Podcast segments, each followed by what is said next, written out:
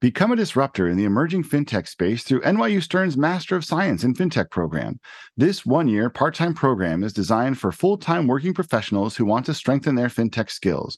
To learn more, submit your resume for a candidacy review at the URL linked to below. Finovate showcases cutting edge banking and financial technology through a global conference series featuring short form demos and thought leadership. Now, the conversation continues on the Finovate podcast.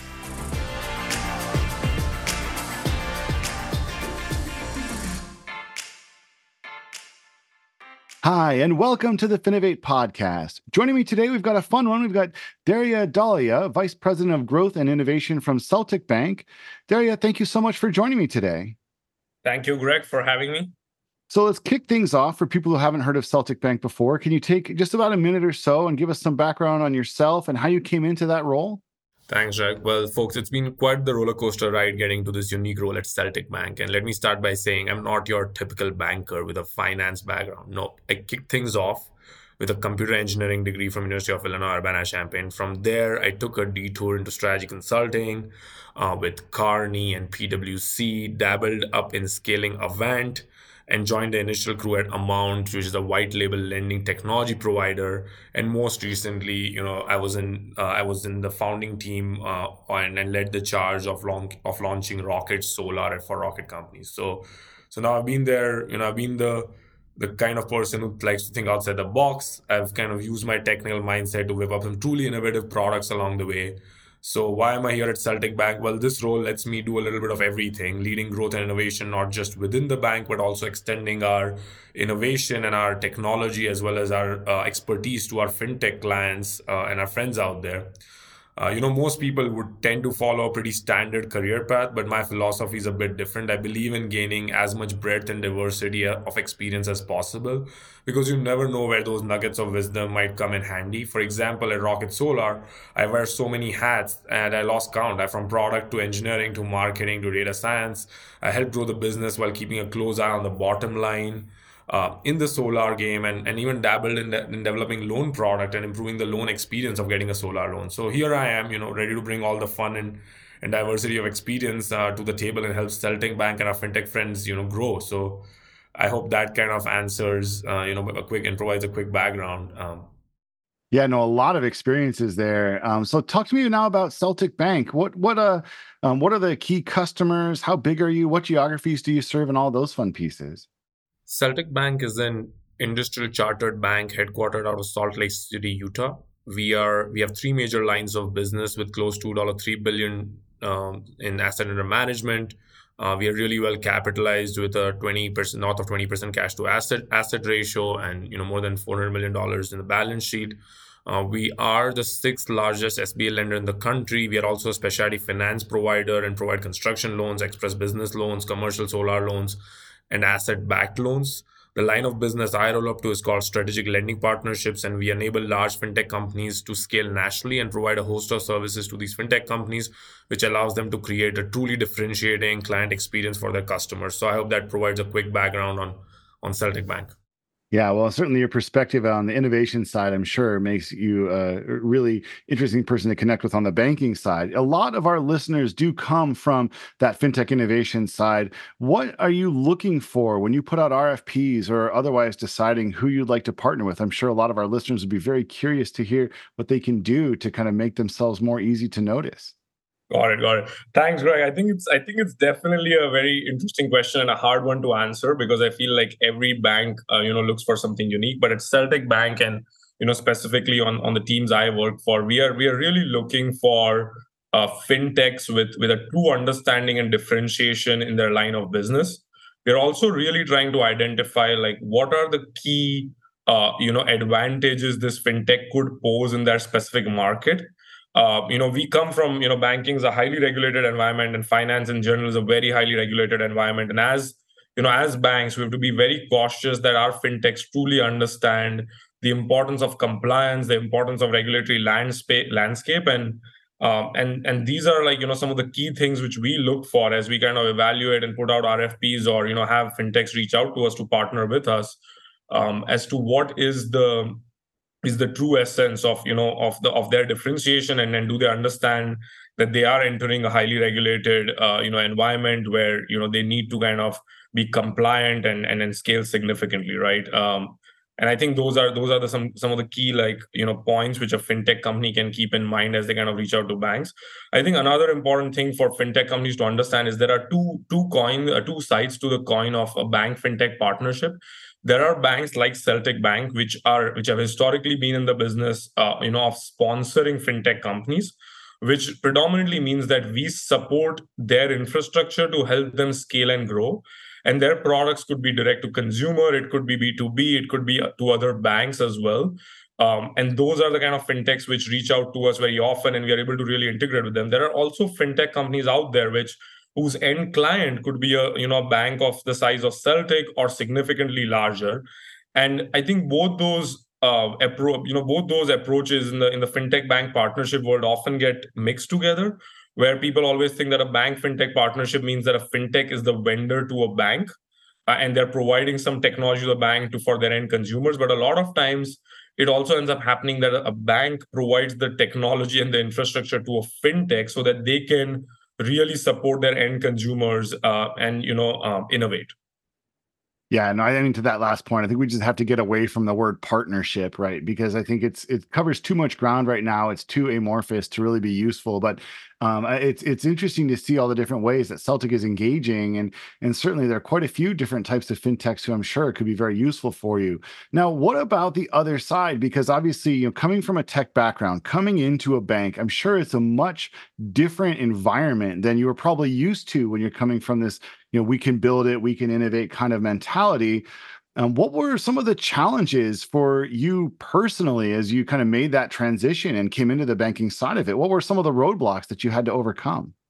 Yep. Um, so move fast and break things, right? Is is what uh, I think uh, Facebook's motto was, and yeah, yeah. I think, I think I think when you look at the general tech landscape, you know, we we as technologists are are you know geared to deploy our, our you know as fast as we can on on on AWS, Azure, or on the cloud. We are you know we are designed to build quickly iterate and see if things break.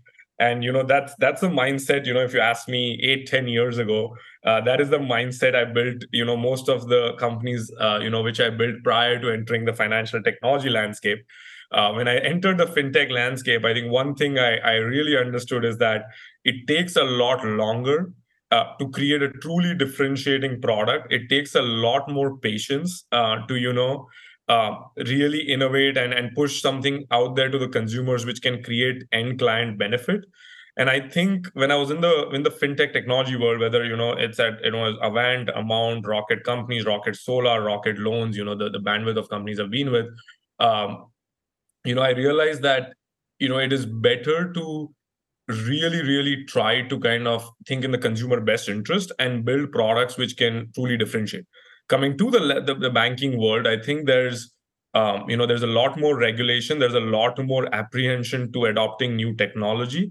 Um, and to break that you you really need to understand you know the the the the history of banking in the US and how the regulations have come about and also understand that banks are truly responsible for you know putting the consumer's best interest and the and and and therefore they need to kind of uh, you know really really carefully with the technology. So to answer your question, I think the the most challenging part, uh, you know, within the fintech and banking landscape to innovate is to kind of uh, work in the realms of regulatory compliance while also truly differentiating and ensuring that there's an end customer benefit and there is true innovation right? Uh, i think a lot of fintech companies have have made have made it with with you know minor arbitrage of you know of uh, of customer data or they have really just uh, you know uh, found a, found a more efficient and a cost reduced way of doing business.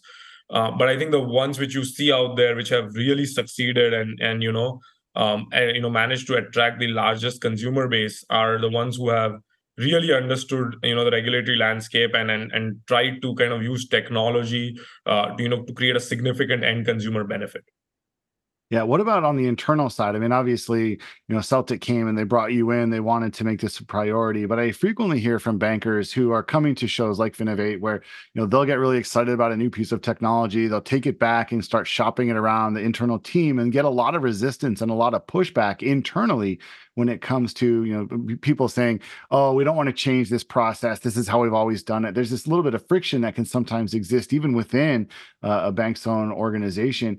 Um, first question is that something you've experienced at Celtic? And second question is, you know, what advice do you have for people who, you know, find themselves in that position where they work for a bank, they want to innovate, they want to do something cool, but they find that there's this kind of little bit of resistance that they have to keep pushing through?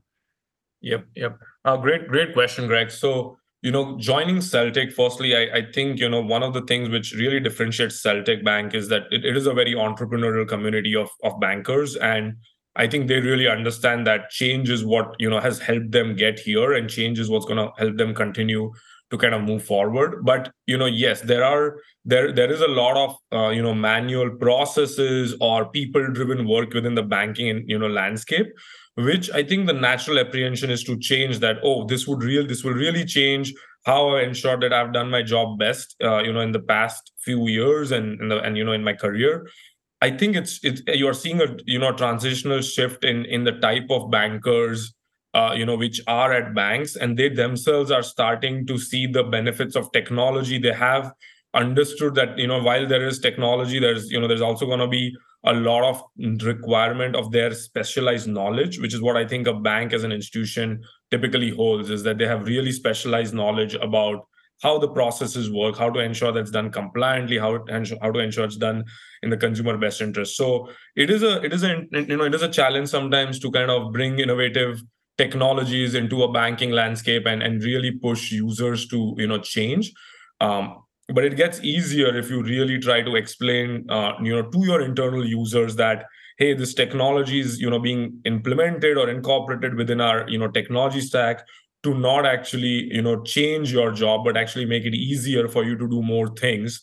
Um, and you know when when those things come about i think you know training the workforce uh, you know to actually learn about new technologies and kind of you know spend some time out of their day job uh, you know to actually learn how this could reduce their you know burden. It could make them more efficient. It could make their you know life easier um, you know, kind of goes a long way. So I think it's a lot of internal education for technologies coming into a banking landscape to ensure that everyone understands, uh, you know, the the change that's you know happened in other industries at a much faster pace.